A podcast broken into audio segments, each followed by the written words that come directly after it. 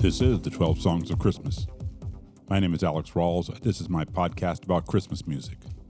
This week, in a special episode, I take a deep dive into the new album, A Sentimental Christmas, with Nat King Cole and Friends. Cole Classics Reimagined. It's an album that follows in the footsteps of Natalie Cole's version of Unforgettable from 1991, which creates a duet between her and her late father, Nat King Cole. This time, producer Jay Landers and arranger George Calandrelli created new arrangements for some of Cole's Christmas classics and added material to frame some of his non Christmas songs as holiday appropriate. Landers also created some new duets for the occasion, pairing Cole with new singing partners John Legend, Johnny Mathis, Kristin Chenoweth, Callum Scott, and Gloria Estefan. Today, I'm talking to Landers about the hows and whys of a sentimental Christmas. Then, I'll talk to Kristin Chenoweth and Callum Scott about their experiences.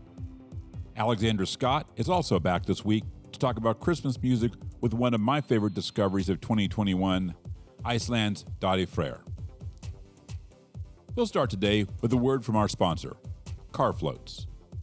Car Floats sells reusable, removable fabric stickers for your car. Here in New Orleans, costuming is a way of life, and people look for occasions to dress up, not only at Mardi Gras and Halloween. Car Floats believes you ought to be able to dress up your car to match your mood or the season too.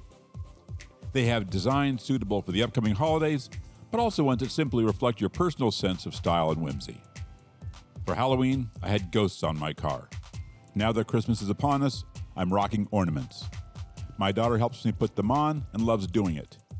You can peel them off, put them back on their paper backing, and then store them until you're ready to use them again. And so far, my daughter's less interested in that part. Want to see what you can do for your car? Visit Car Floats at car-floats.com. Put 12 songs, the number 12, the word songs, as one word in the promo box at checkout. Get 25% off your first purchase. Car Floats are art in motion.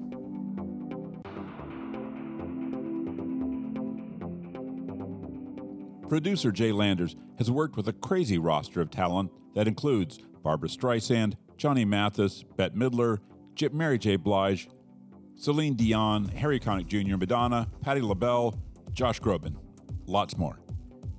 He has re- he has recorded countless Christmas albums, including ones with Mary J. Blige, Roberta Flack, Rod Stewart, lots more. This season, he also produced Happiness is Christmas for Kristin Chenoweth. We'll start with a new version of the Christmas song from A Sentimental Christmas with Nat King Cole and John Legend.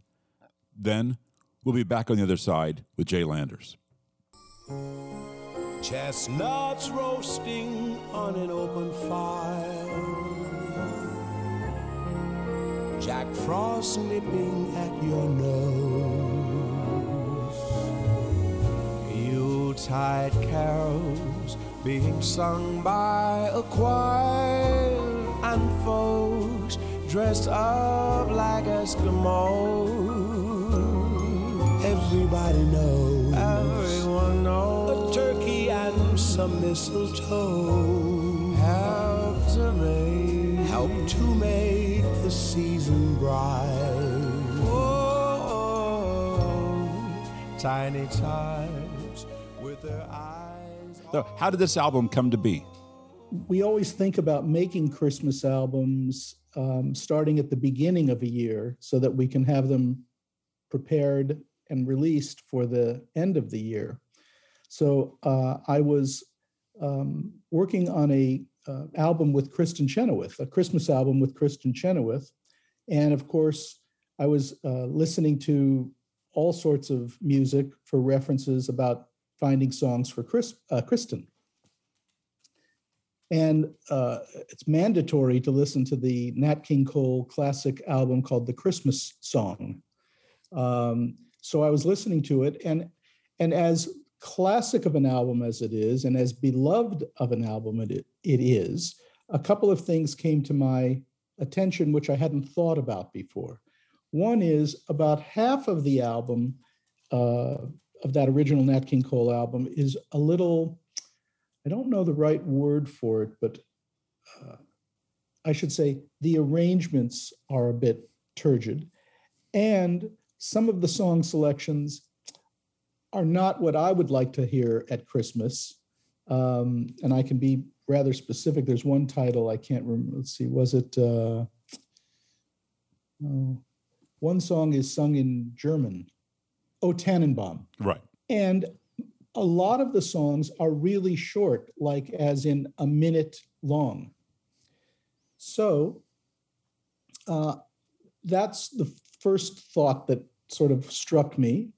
Uh, and then uh, I was a big fan of um, the Natalie Cole, Nat King Cole uh, duet of Unforgettable, uh, where the record producer David Foster uh, took Nat's original vocals and created new arrangements and created a, a, duet for Natalie and Nat to sing out of a song that had been originally recorded as a solo. So, using that as my kind of jumping off point, I thought it would be fun if the tracks existed, if I'm sorry, if the multi tracks existed, that we could reorchestrate some of these songs, take uh, songs that are short on his album and combine them into medleys so they feel a little bit more rounded and full.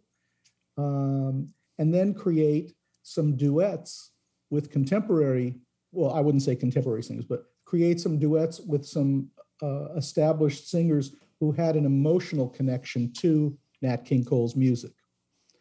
So, with all of those things in mind, uh, I presented it to the um, uh, to Capitol Records, and they are always looking for new ways to present classic material. Um, and so that's sort of the long answer, which you're going to chop up into a cogent 30 second answer. No, I'm not, because that's a good answer. okay.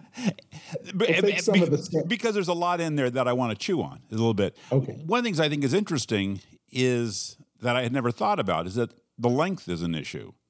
That is it that is it that when a song is too short that it somehow feels less substantial or feels or less developed or, or is a longer song just a contemporary ear because you think about how many classic rock and roll songs were two and a half minutes. You think about obviously like I'm I'm based in New Orleans, and so I think about how many Fats Domino songs barely clocked in over two minutes, and you think about I'm going to bet that Satisfaction comes in at maybe three minutes, and um, and so I wonder if this is just a function of is this a function of contemporary ears and that we now feel like you have to get a certain length to feel like it's something?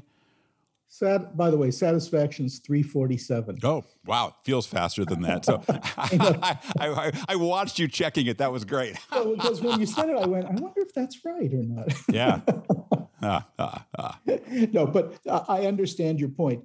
Uh, first of all, um, and there's a couple of ways to answer it. The, the, the most immediate way is I'm listening as a huge fan of Nat King Cole's, but I'm also just listening as a person who's just enjoying music. And it felt short to me. The recordings felt short to me. Uh, in the case of rock and roll and you know the classic two and a half minute song, uh, those songs, those specific songs, that rock and roll era that you're mentioning, where singles were short uh, and yet perfect. Um, it had to do with getting a hit. Uh, a Christmas album uh, is not, for the most part, designed to get a hit single. It's designed to be a pleasant listening experience or an emotionally satisfying listening experience from beginning to end. Um, of course, radio stations cherry pick their favorite contemporary songs and classic songs. Um, but for me, it just felt like it would be really great to hear, and I'm, I'm trying to remember the titles here, like Deck the Hall and Joy to the World. They complement each other uh, so easily as a medley uh, that it just seemed like a, uh, a fun thing to do. And also, because we were because I had decided to turn five of the songs on the album into duets, the length of the duet, you couldn't really have a, a conversational duet uh, in a two minute song because each s- singer needs their chance to shine. Uh, so that's why some of them are longer. But um, does that answer your question? Absolutely. I mean, I think you you appreciate that one of the one of the sort of questions that your your project raises is to some degree how we hear you know you know this classic music. And in some degree is kind of implied the distance between where audiences were when this music was first recorded Mhm. and where we are today.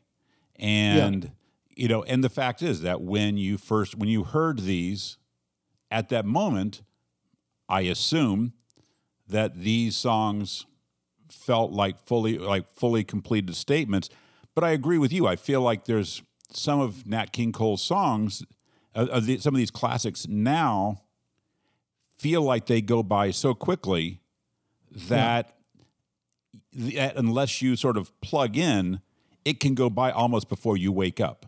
And that you can miss miss the weight miss the warmth as it sort of slides by because it simply goes so quick Yeah, and going back to your, you know, to your original question of, I think which which was how or why did I come up with this project? Uh, the other the other reason, and I and it's a ticklish one because I don't want to be uh, critical of Nat's one and only classic Christmas album. I'm not suggesting that our album is better.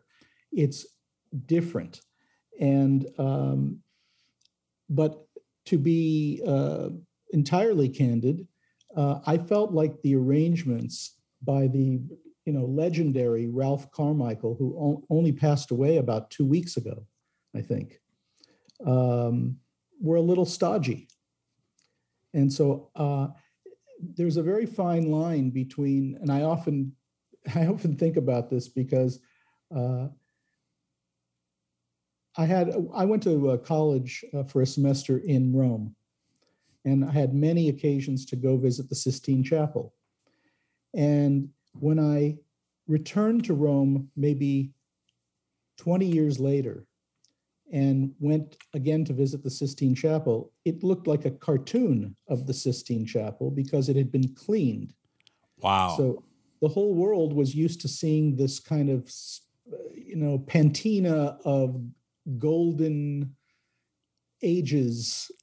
Uh, but now they cleaned it to the way it looked originally, uh, but it didn't have the emotional impact for me because I was so accustomed to seeing it the way it had been for hundreds of years. sure Um, then I think about, uh, I know this gets a little esoteric, but I think about um, the Beatles album. I was thinking about the Beatles album, Let It Be, uh, because they've recently reissued it uh, with a deluxe series.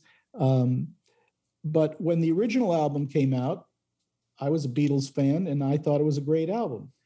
But evidently, the Beatles didn't think it was a great album. So they went and many, many, many years later, I think spearheaded by Paul McCartney, they reissued the Let It Be Naked album, which took away all of the Phil Spector wall of sound effects on the original album.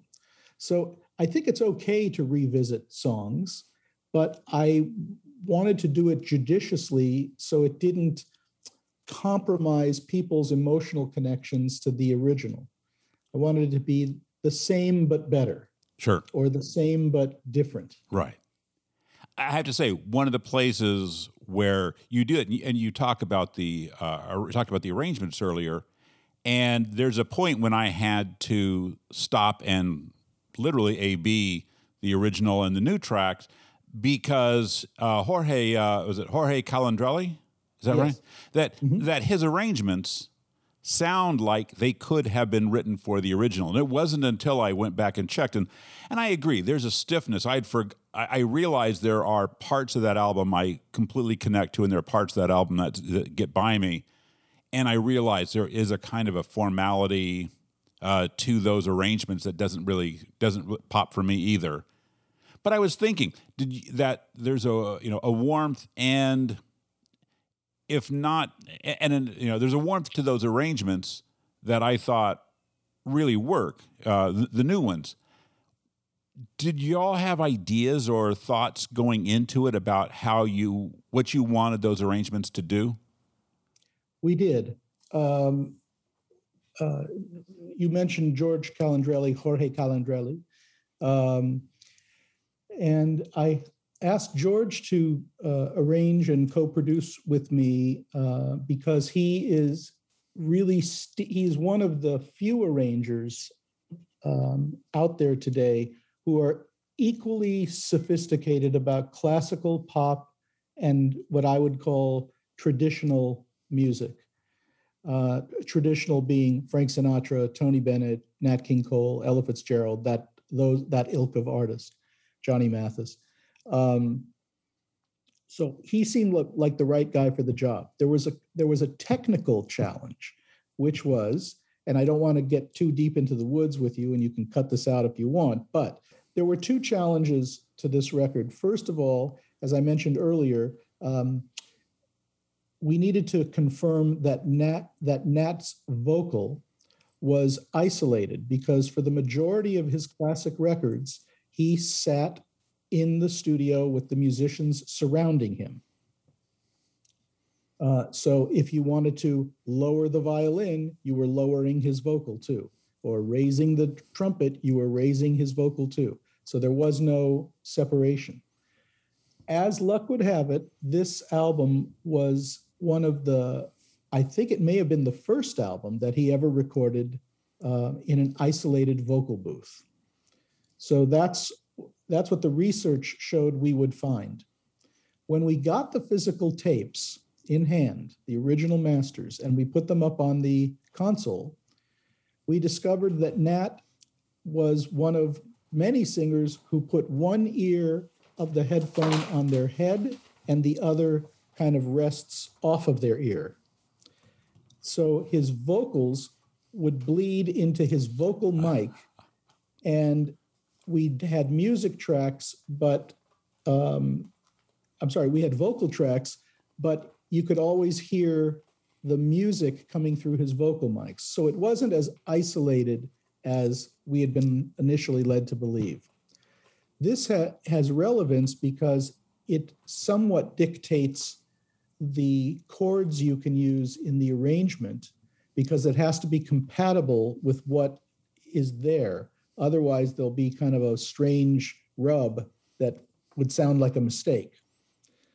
So, uh, so by necessity and also by design, we wanted to keep the arrangements respectful and close to the originals, but for lack of a better term, freshened up refreshed, I right. guess would be the right word to say. Right. Uh, so uh, that was the technical challenge. Um, and then again, choosing which songs we wanted to hear. Nat only recorded one Christmas album. He recorded a few Christmas singles. There was the novelty song, All I Want for Christmas is My Two Front Teeth, um, a couple of others, but not not of any great substance. The real record was this Christmas album, which he recorded, which Capitol Records released, I think, four versions of. There was the original record, I think, was called The Magic of Christmas, and it had every song on it except the Christmas song. And then when he went and recorded the Christmas song, uh, sorry, and I'm I don't want to mix too many facts in here, but he recorded the Christmas song four times before the version that we all know and love today.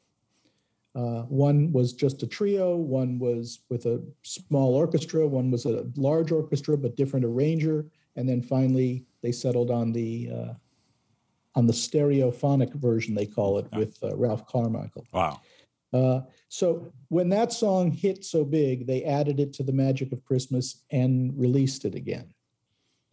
and um, you know, a, a, little controversial, I would say, but uh, worth noting that these albums didn't feature Nat on the cover. They were pictures of, um, and I'd have to double check this, or you could double check it, but I think they're like a white couple. Oh, uh, really? On the cover, you know, sitting at a table enjoying a Christmas dinner or something like that. I'd have to, I would have to double check that for you. Right. Um, but um, here, I can actually double check it for you right now very easily. Uh, yeah, the original, the magic of Christmas. I'm sorry, not a couple. It was a, a white, uh, two children, a boy and a girl around a Christmas tree, two white kids. But in any event, when he finally put out his Chris, the, the, the album we all know and love, he's sitting on an easy chair with a brown cover. Uh, he's front and center. I saw three ships come sailing in on Christmas Day, on Christmas Day. I saw three ships come sailing in on Christmas Day in the morning. On Christmas Day in the morning. And what was in those ships, all three, on Christmas Day? So one thing occurred to me as a technical question. I mean, I know you made the you made you lengthened the tracks did that mean at some point slowing down his vocals? Did we ha- did you have to slow down or or uh, and adjust his vocals pitch wise or? No, we didn't do. We didn't touch his vocal in any way other than perhaps to take some echo off or add some echo in the duets so that it would sound like he and the contemporary duet partner were singing shoulder to shoulder. Okay. Um, no, we did not uh, extend or tamper with the vocals in any way. Okay Now, the uh, you call the album a sentimental Christmas, and obviously sentimental is partly a play on his own lyrics, his own t- song title. Did that also, did the idea of sentimental play into your conception of the music and um, of the album? Absolutely. Um, I think of Christmas as a sentimental time of year, um, and uh, and also so so it was a good word for an, a Christmas album title, A Sentimental Christmas, I thought. Um, but it was also a function of the fact that once we had combined certain songs from Nat's Christmas album and cherry picked a couple of songs that had not been on the album that we found as strange B-sides of singles. Like there's a, a kind of a curious song called The Little Boy That Santa Claus Forgot.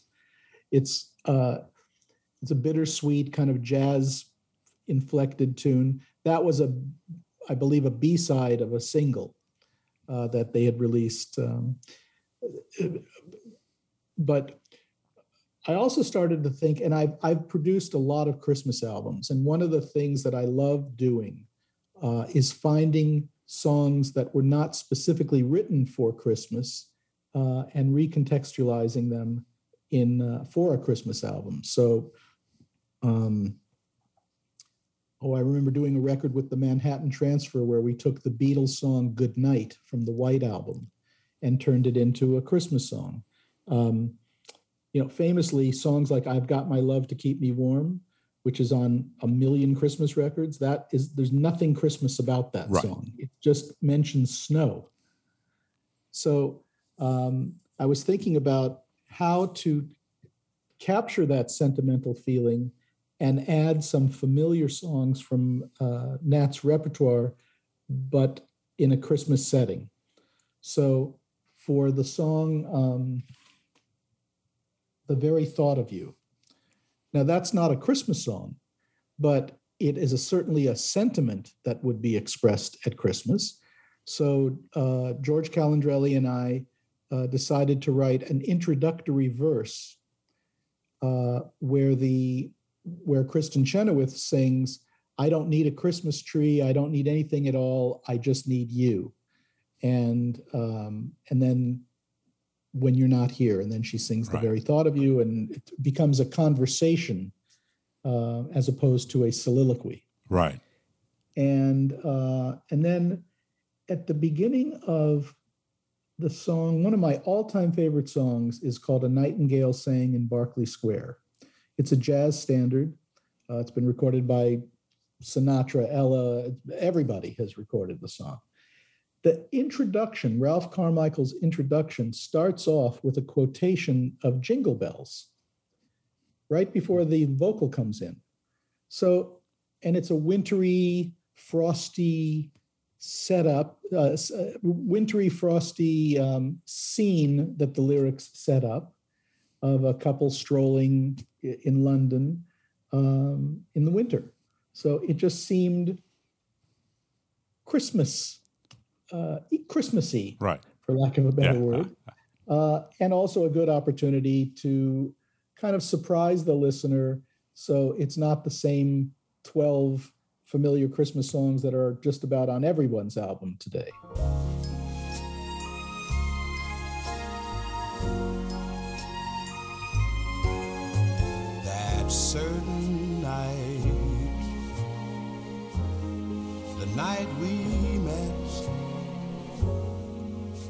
Was magic abroad in the air. There were angels the Ritz and a nightingale sang.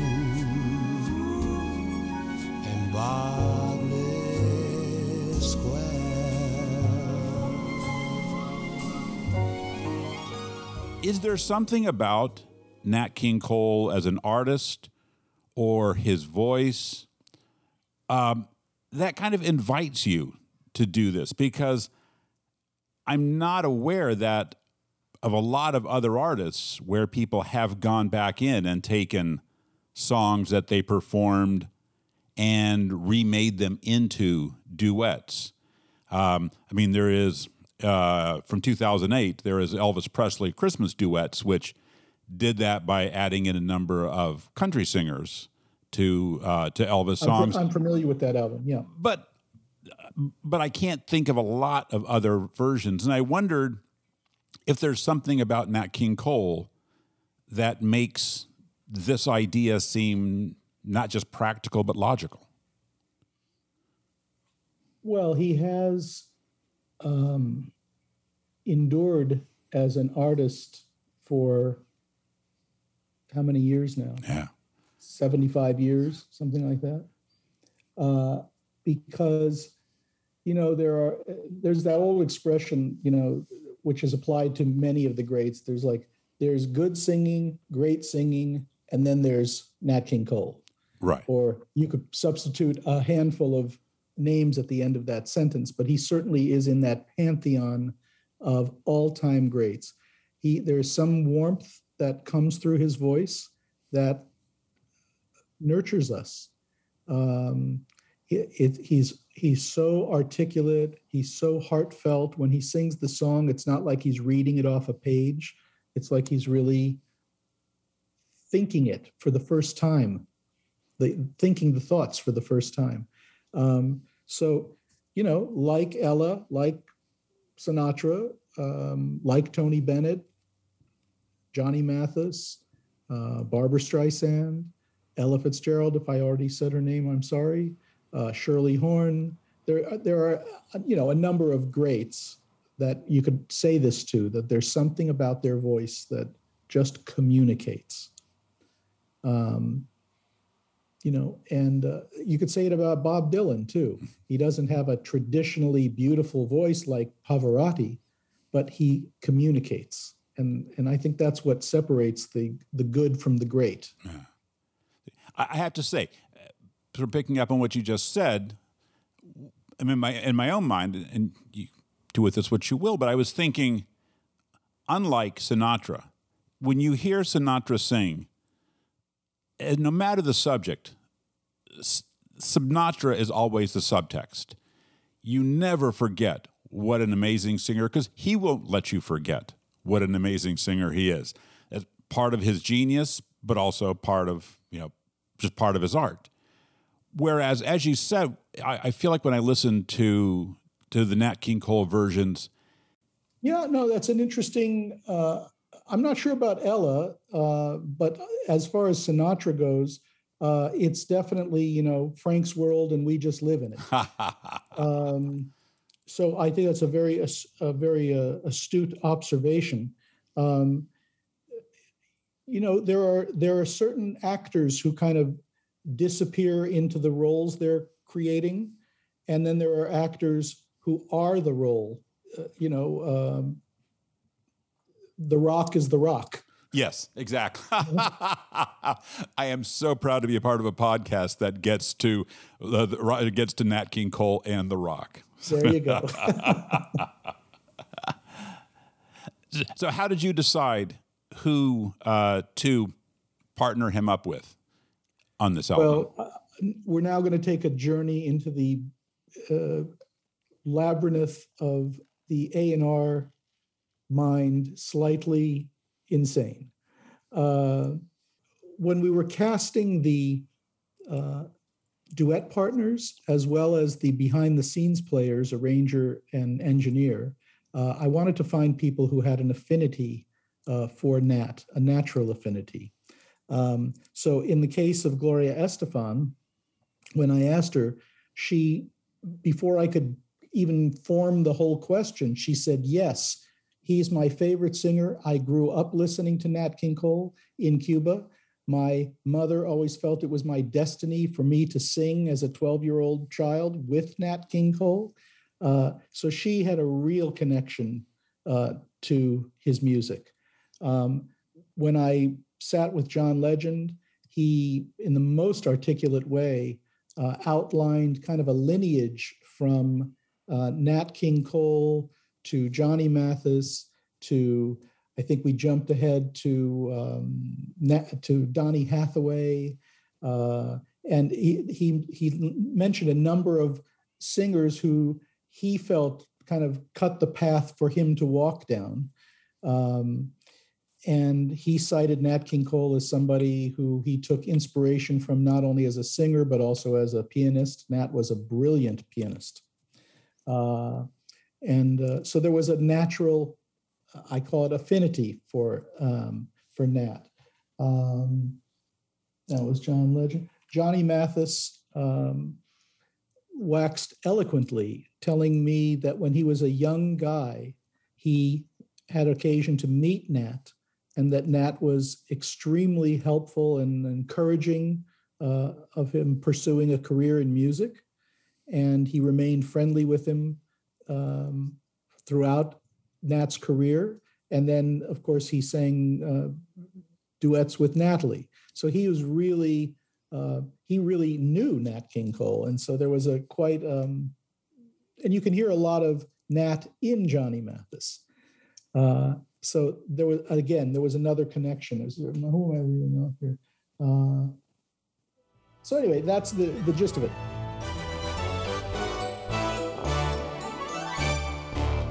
The halls with boughs of holly, fa la la la la la la la la. Tis the season to be jolly, fa la la la la la la la la. Don we now our gay apparel, fa la la la la la la la la. Troll the ancient Yuletide carol, fa la la la la la la. George Calandrelli, our arranger, uh, has arranged the last, I'm going to say, 10 Tony Bennett albums. Uh, so he really has a deep understanding of how singers work and that the arrangement has to be in support of the singer. It can't be just a fancy, great arrangement that has nothing to do with the singer. It's always in support of the singer. Uh, and the orchestra has to breathe like the singer's breathing. And then our engineer, David Reitzas, uh, was the mixer of the Natalie Cole, Nat King Cole ah. duet. Uh, so he really understood how to you know blend the old and the new voices as the producer you have to also think about the music as a business proposition and not simply as an artistic one what made you think that there was a market for this kind of treatment of cole's christmas music i was speaking with the heads of capitol records and they were telling me that year in, year out, they've got the data to prove it. Um, Christmas music uh, as a genre is eternally vibrant, eternally healthy. And if there's anything that I could do to think of um, to enhance one of their albums or enhance some of the music in their catalog, I should say, the Capitol catalog, um, that I should try to think of something. So it was, uh, I guess, if there was a business side of it, it was just recognizing that the market is eternally looking for new, uh, as well as celebrating its past.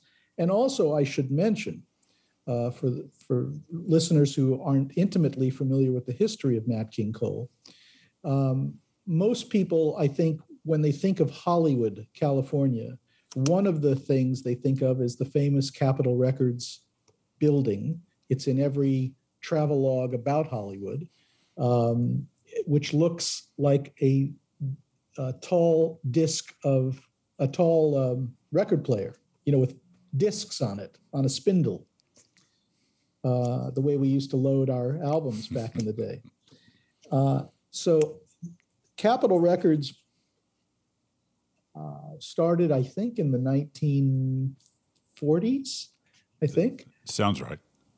Yeah, and they had a traditional office building on Hollywood Boulevard. And when they became very successful, due to the music of Nat King Cole and others, but by far Nat was their biggest seller they had the wherewithal to build this iconic tower in Hollywood, the Capitol Tower. When they did the ribbon cut- cutting ceremony, like around 1956 or something like that, the press called it the house that Nat built. Such was his power as an artist uh, in terms of his the number of records that he sold. Um, so he was right up there with the greatest of the greats in terms of his popularity. Um, and uh, so it and his and his catalog has continued to sell incredibly well through the years in every country in the world. So he seemed it seemed like a good opportunity to have a some have a record that would speak to the world, not just the United States.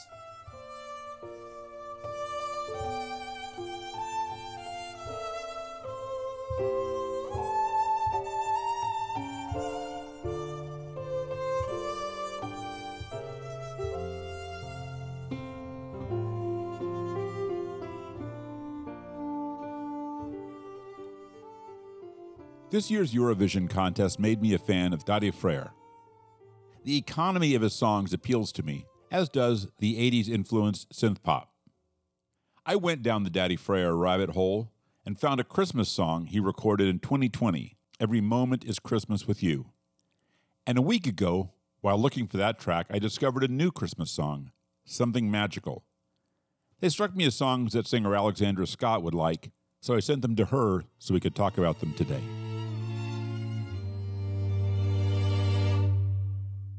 We've been together for a decade now. Still every day I'm loving you more.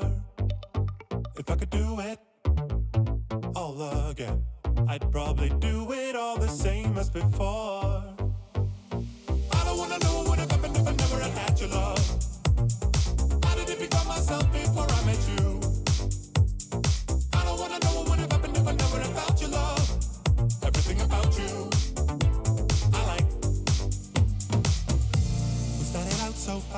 So Alexandra, I sent you a link to two songs by the Icelandic rock band Daði Freyr. Uh, the new Something Magical and last year's um, Every Day is Christmas with You.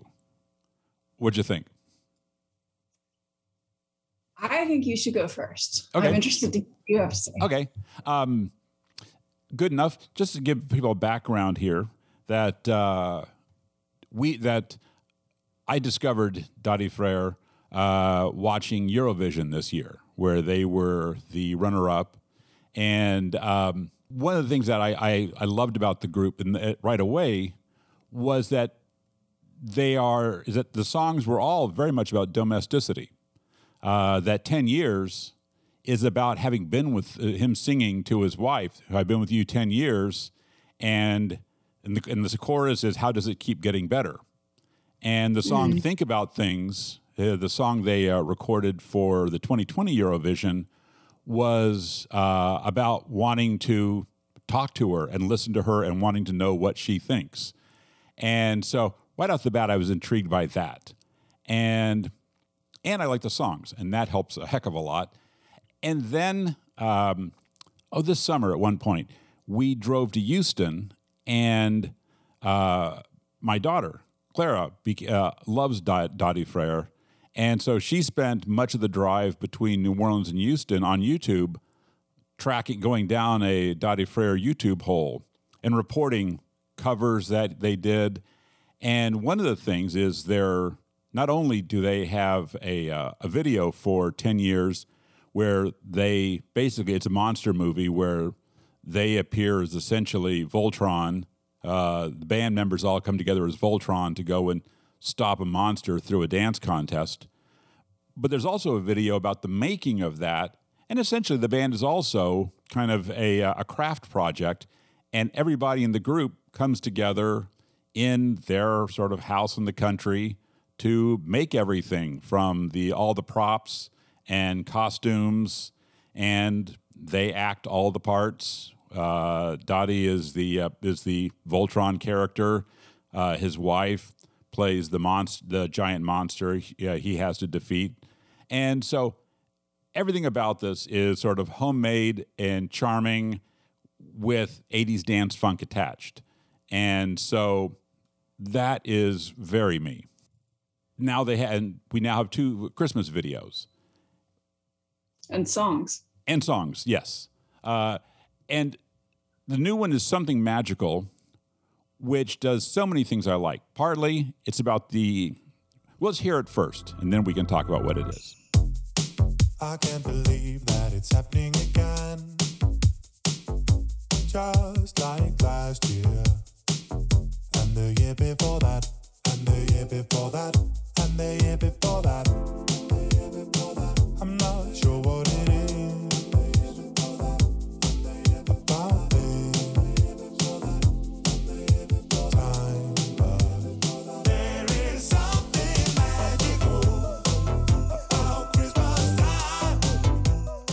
So, what I find charming about this is partly the belief in the ineffable, that there's just something magical about Christmas. That interests me doesn't and, and that if you go through the whole song is to a great degree grounded in in the tradition and as he says at one point there's something soothing about the repetition and one of the and uh, and that idea always intrigues me about christmas how christmas is almost never experienced as an individual event when you do when you have a christmas experience it almost always, at some level, connects you to previous ones, previous good ones, previous bad ones. How is this different? And differences become meaningful. Differences, in some ways, all end up c- connecting them. This was the year we did it this way. That was the year we did it that way. And so that strikes me as a really smart, interesting thought. Um, and, and obviously lines up with part of the way I think about Christmas and is electronic dance funk, which also, again, works for me. What do you think? Where are you with this? I've come to like it. It it didn't grab me immediately, and I'm still not entirely sure why, because it mixes up a lot of things that I do like. There are homages to Kraftwerk and ABBA, and I think I got I heard the line "There is something magical and I thought, well, you're telling me, but you haven't you haven't really said anything to make me see it. Um, it was just a show don't tell response. Um, and I still can't say that I fully see it, but I get that Tati or Dadi or um, however the heck it's pronounced um, does and I like that sort of Scandinavian sensibility um, that comes through of sort of playing it like it's ironic and then it's not ironic at all. Yes. Because it's a very sincere song. Both of them are. Yes, absolutely. Um, yes. I mean, there's things like, uh, you know, in something magical. So when I'm here with my baby, baby, baby, baby, baby, baby, you know, Yep. yes, it, that it's it's clearly silly, but it is at the same time being there with his with his baby is clearly also very important and part of the magic. Um, that the relationship is part of what makes it go. Um, I had another thought and have promptly forgotten it. So it must not have been that important. Oh, it's about his voice. It, it's it's an interesting recording choice to me to take what's clearly a beautiful voice and affect it so that it sounds a little bit more a little bit less beautiful, a little more robotic. Mm-hmm. I think it's perhaps to make it not cloying. Um, I, I just I would have loved to hear uh, the other mix. Um, it might not have been better. I Right. just would be interested to hear it. Sure. Being a fan of the Bing Crosby traditional Christmas type of music, as uh, I don't know, it, I like it. It it's probably not going to go into heavy rotation for me, but um, I'm glad to have heard it. Right.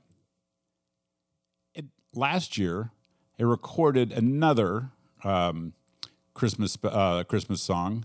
Every moment is Christmas with you, which I again I, I found similarly charming because there is a an element of sort of evocation of doo wop of like all of uh, and I and that interests me, especially filtered through Icelandic indie musicians.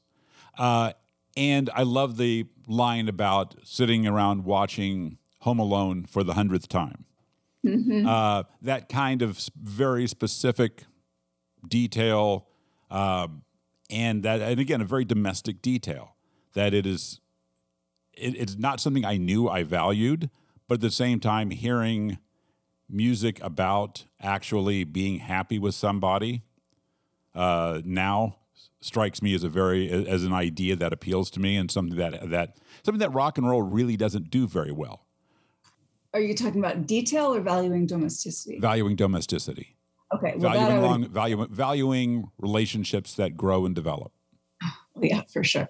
um, but the detail thing is completely true, and I, I, w- I would think I would have liked the first song better had there been just a few more beautiful details like that. Because, and I say this as a person who has never yet seen Home Alone, um, and might die without seeing it, but it brings it into complete, perfect focus. Um, it's like John Prine like writing, yes just pellucid. yeah yeah and I, and I have to say I like that line far more than I like Home Alone uh, I, I find Home Alone almost unwatchable It's a cold December night. The snow is so romantic. Under this blanket, there is room for two. We sit together, watching Home Alone for the hundredth time. Wow, it's so Christmassy. Everywhere I look, I have this clue I so your turn I've been talking about this song so I love the slow, sweet um, rhythm of it, and I love. I like the song itself. This is a song I would want to sing, and I suppose that's always somewhere in my head in my measure of a Christmas song. Like I just want to be at Debbie Davis's house singing harmonies with her and Yvette Voelker and her mom um, singing this song. Um, and yeah, it's it's just dear, but it's not cloying. right Um, neither of the songs is cloying. Uh, this one's just a bit more vivid for me. Right. I have to say, they are so. I think one thing you hit that is very much the case for me is I have an average at best tolerance for twee, and they toe up to that line, but never cross it for me. So I'm the same way. It's like this is, you know, there's a they they show their smartness. Uh, and at the same time, and they show their sort of, you know, their cleverness, but they never quite go over. And that to me, that balance is really important. It's true. And they're having so much fun, like almost pushing a foot over the twee line and trying to get fouled and not doing it. And Yeah. I love watching that. Um, I mean, in both songs, that's really fun. And I can think of so many friends, like smart friends who are just way less, way less sentimental than I am. Um, who would like this song on that merit alone? Both Right. songs on that merit alone.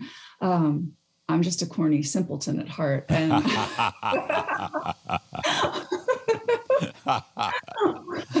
maybe there's a mix just for corny simpletons, and that's probably the one that would make me be like, I love it, and I cried because I got a new debit card the other day, and I had to cut up the old one.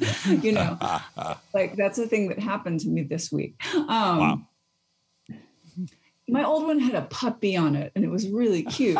Um, and it had been with me in New Orleans, and my new one is only a Virginia debit card. You know, like Alex, life is full of sentimentalities. This is why I write songs, and you know, it's hard to live like this. But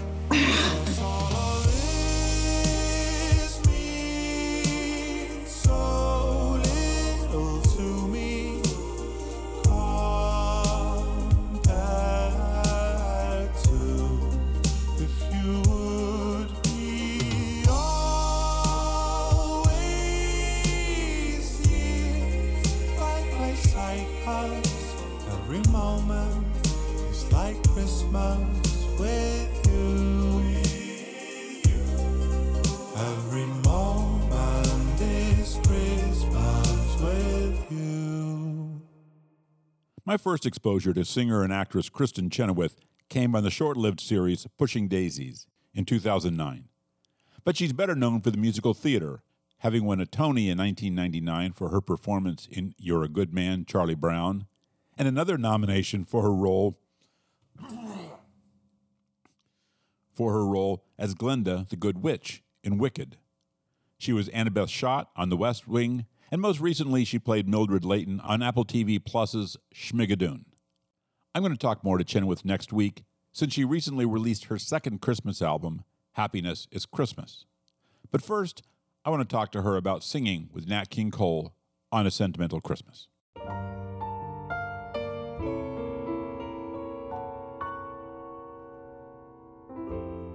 I don't need a Christmas tree with tinsel and lights. No sad Santas or sleigh rides on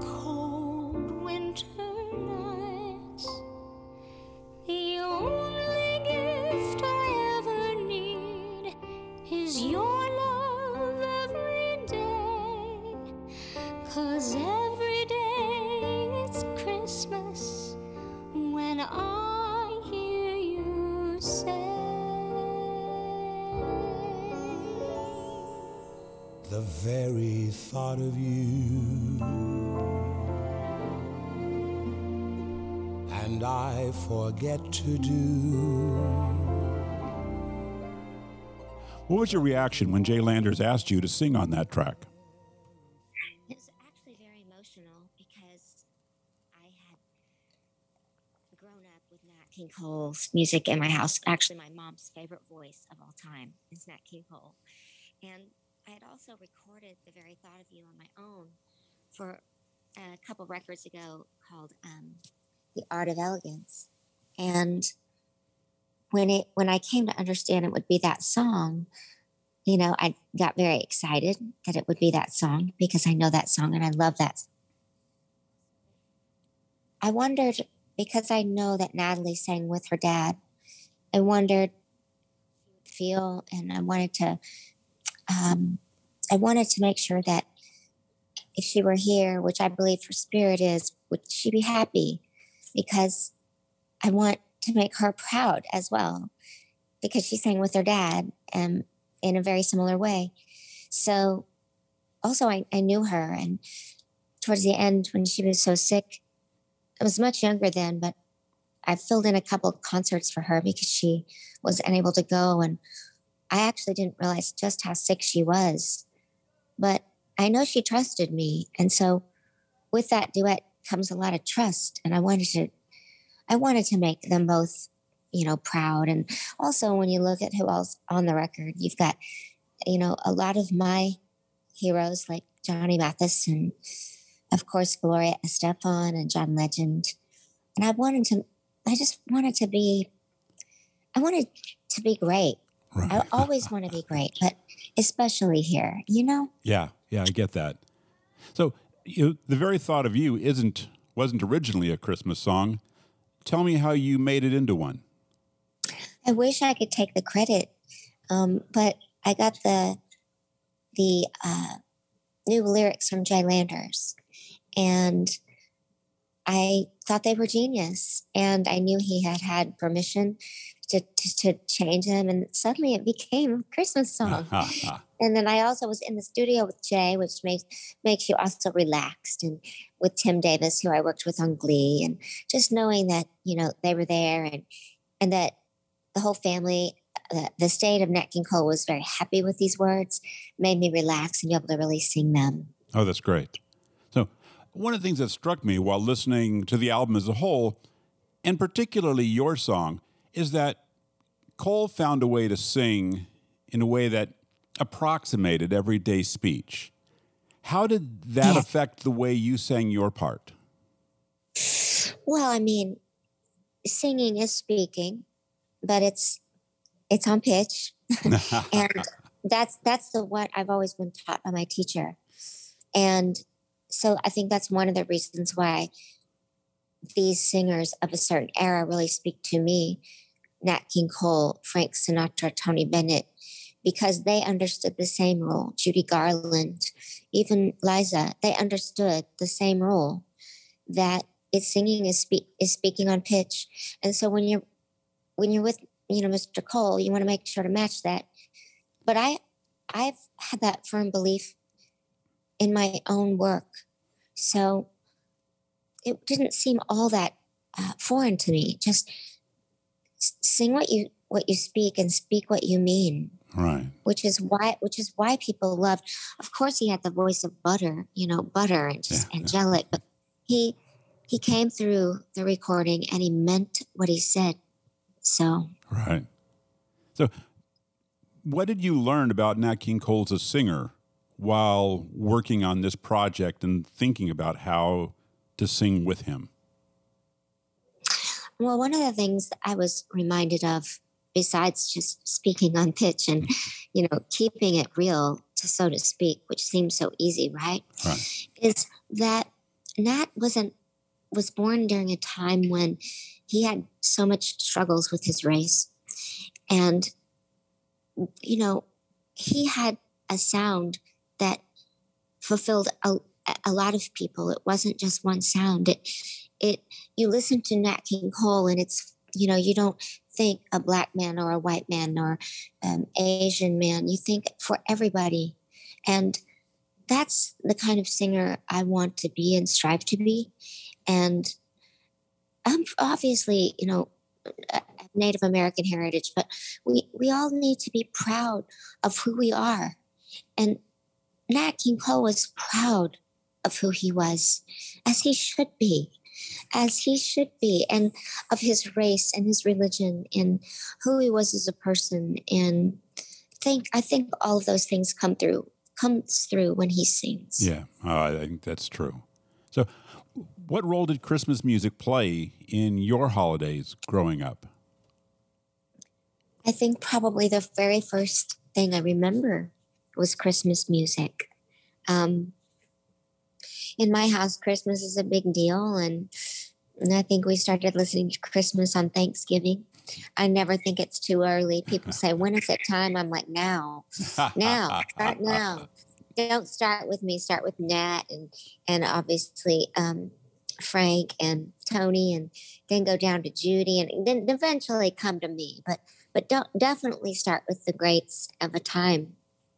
Again, when lyric was so important when the lyrics were so important. And um, we you know, my mother and father are not musicians, but they love music. So thank goodness for me, I, I listened to Bernstein as well as Willie Nelson. And, you know, Wow. we had a wide scape of what we heard. And that went into my, my bones, into my DNA. And I'm so glad they were that way because I think that's why I love all kinds of music because of what I heard. And Christmas time, you know, everybody's got Christmas album. I've now got two. And even if you don't believe in Christmas for, you know, what we what I believe in it for, it, you can't help but smile.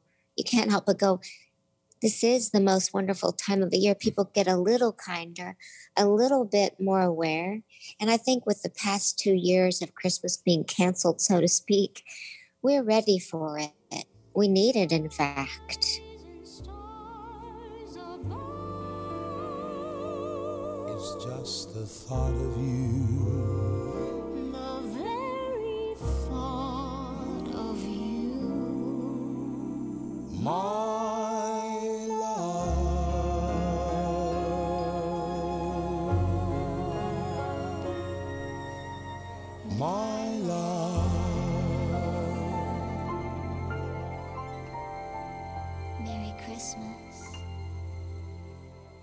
Finally, British singer Callum Scott made his mark in 2015 when he won Britain's Got Talent.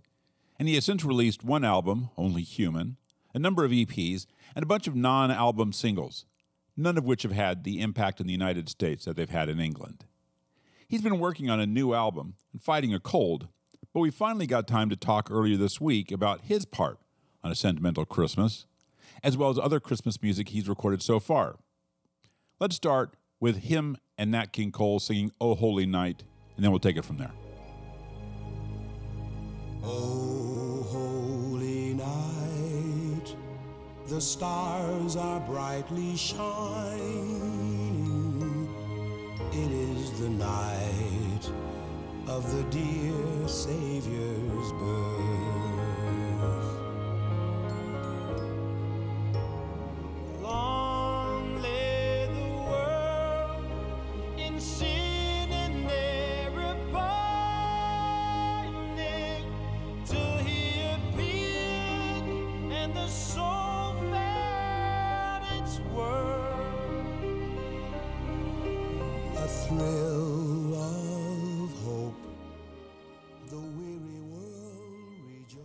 So, to start with, why did you sign on to sing this duet with Nat King Cole? So, I mean, the the relationship that I have with Nat King Cole goes way back to when I was a little boy, and my grandma was a huge Nat King Cole fan. So she would play the records around the house when we were at the house, and obviously I was so young that I don't remember necessarily the songs, but I definitely had that feel of you know uh, an incredible, very talented soulful singer around me when I was younger.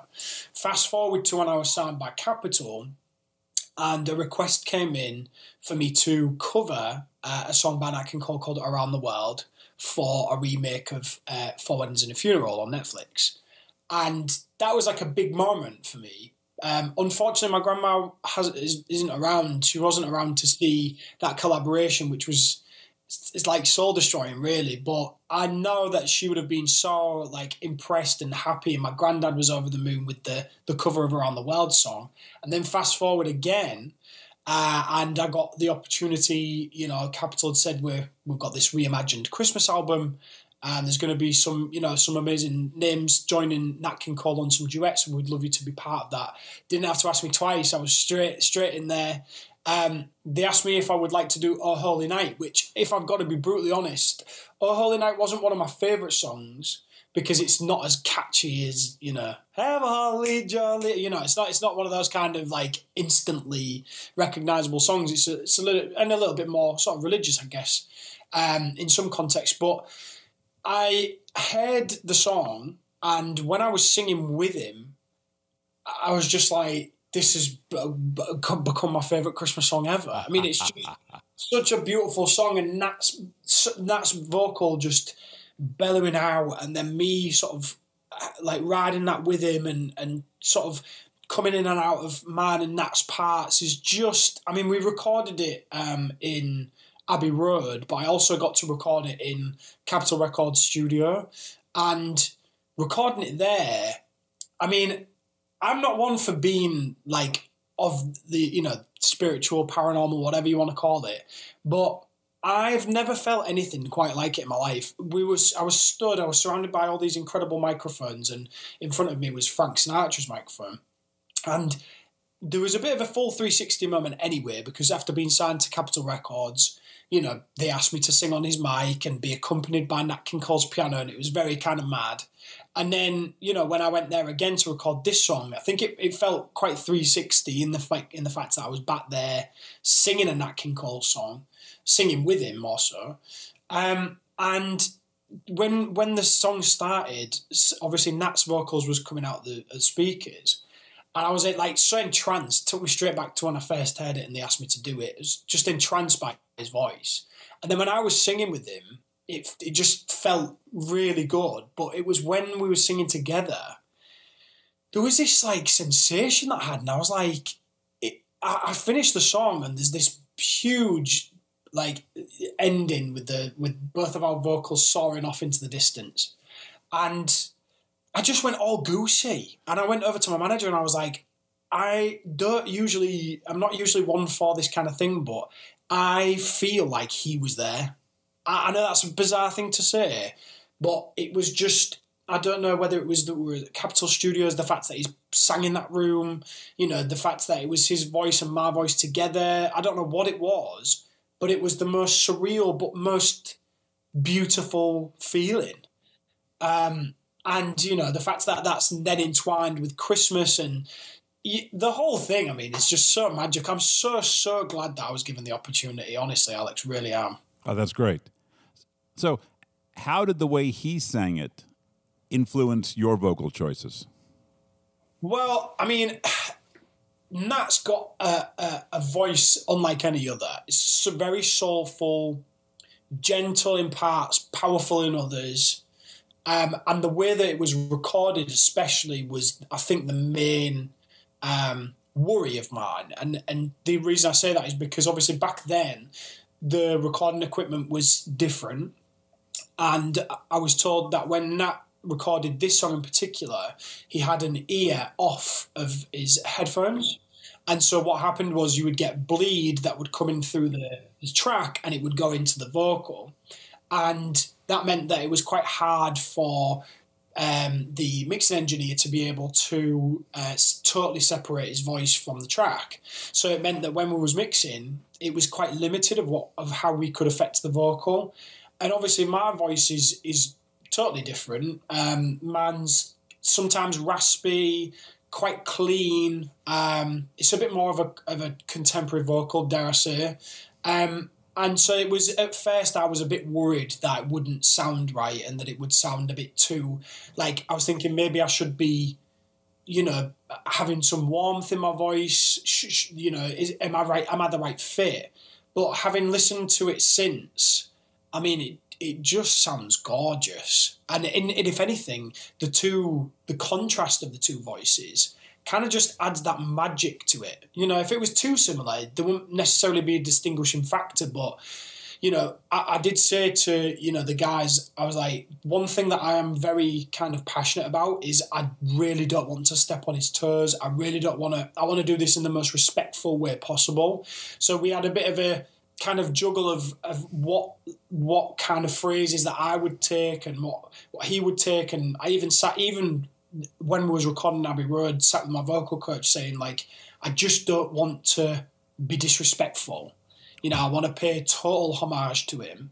So it was it was a little bit of like a, a bit tricky figuring it out, but I think the result that we've got is just it's just beautiful, Alex. I'm so I hmm. mean you can see by my face, I'm just like I'm just so happy with it. Well, I have to say, one of the things I really enjoyed, and the reason I asked that question was because you present a clear contrast and you know that he approaches the song in a very kind of plain spoken but obviously sung way. And it occurred to me while I was listening to your performance that if you did if you met him there you would both be doing the same thing, and instead you give a, a, a grander and, as you say, more contemporary performance so that there's a reason for the both of you to be on the track together. Right. And I mean, I, what I didn't do was listen to previous works or um, I didn't want to familiarize myself too much with it because one thing I love to do when I'm working with other people is just go in the room and I have a great feeling for people and I, I love to work there and then in the moment. And that's kind of, I quite liked the fact that even at Abbey Road, we were kind of still working things out because you don't want to have everything too pre-prepared. You know, sometimes you can over rehearse or be too prepared for something. So I didn't listen to because obviously I'm aware that he, he's worked with. Um, you know, there's the uh, there's the, all the other different duets on the album. Um, you know, including John Legend and and all, all the rest of those incredible artists. And I, and I didn't want to confuse myself too much with that. Um, what I did was I tried to go in, be as respectful as possible, but also be like, whoa, I get to sing with Nat King Cole, enjoy myself, you know, because those kind of opportunities just do not happen right. to somebody like me in Yorkshire in England. It just, I, I, said that to the producer. I was just like, I can't believe that I've got this opportunity. It's just insane. Yeah. You know, one thing I realized, I had always assumed that I think is wrong based on what you're telling me. I always figured that you went in and you sang it and then the producer cut the two versions together. Are you saying that basically they were in the studio and they basically you only sang your parts? So what happened was I got a um, I got Nat King Cole's uh, vocal on a track with parts missing, but then I also had like a guide vocal just so that I could get because like I said, Oh Holy Night was I wasn't a massive fan of the song, didn't really know it that much. Um, and so there was a guide vocal on there just to give some uh, idea of melody and all that kind of stuff. But as soon as I'd started establishing myself on the melody, I took the guide vocal away and then just sort of uh, interpret it the way I, I do. I mean, you know, there's an argument to say that my step on the ladder of music was interpreting music. So sure. I kind of wanted to make sure that I went to that and went to that place and made sure that it came from from me because as, as respectful as I wanted to, to be and as you know as as grateful for the opportunity that I was, I had to also be Callum Scott on the record. You know, I wanted my fans to have that magic of me being there, not kind of being a deer caught in headlights, but more delivering the performance. And I feel like you know with with you know that balance of respecting him and also delivering the vocal as I did, I think it comes across. I oh, mean, sure. I'm, I'm I'm a huge, huge uh, fan of you know collaborations of people coming together. I would have never have thought that my vocal would have gone with that. Yeah. Um, you know, in the same way that with my other with my other projects, like on a I've got a dance record at the minute with Lost Frequencies, and it's like, you know, I've always been a little bit cagey about is my voice going to sue in different areas and different projects because I'm a big, you know, I like to stand in front of a mic stand and just deliver the songs that I write um, but it was a it was a true pleasure to see that uh, those two, you know, the voices just blend together perfectly, and yeah, and the arrangement is gorgeous, and yeah, as you can see, I love everything about it.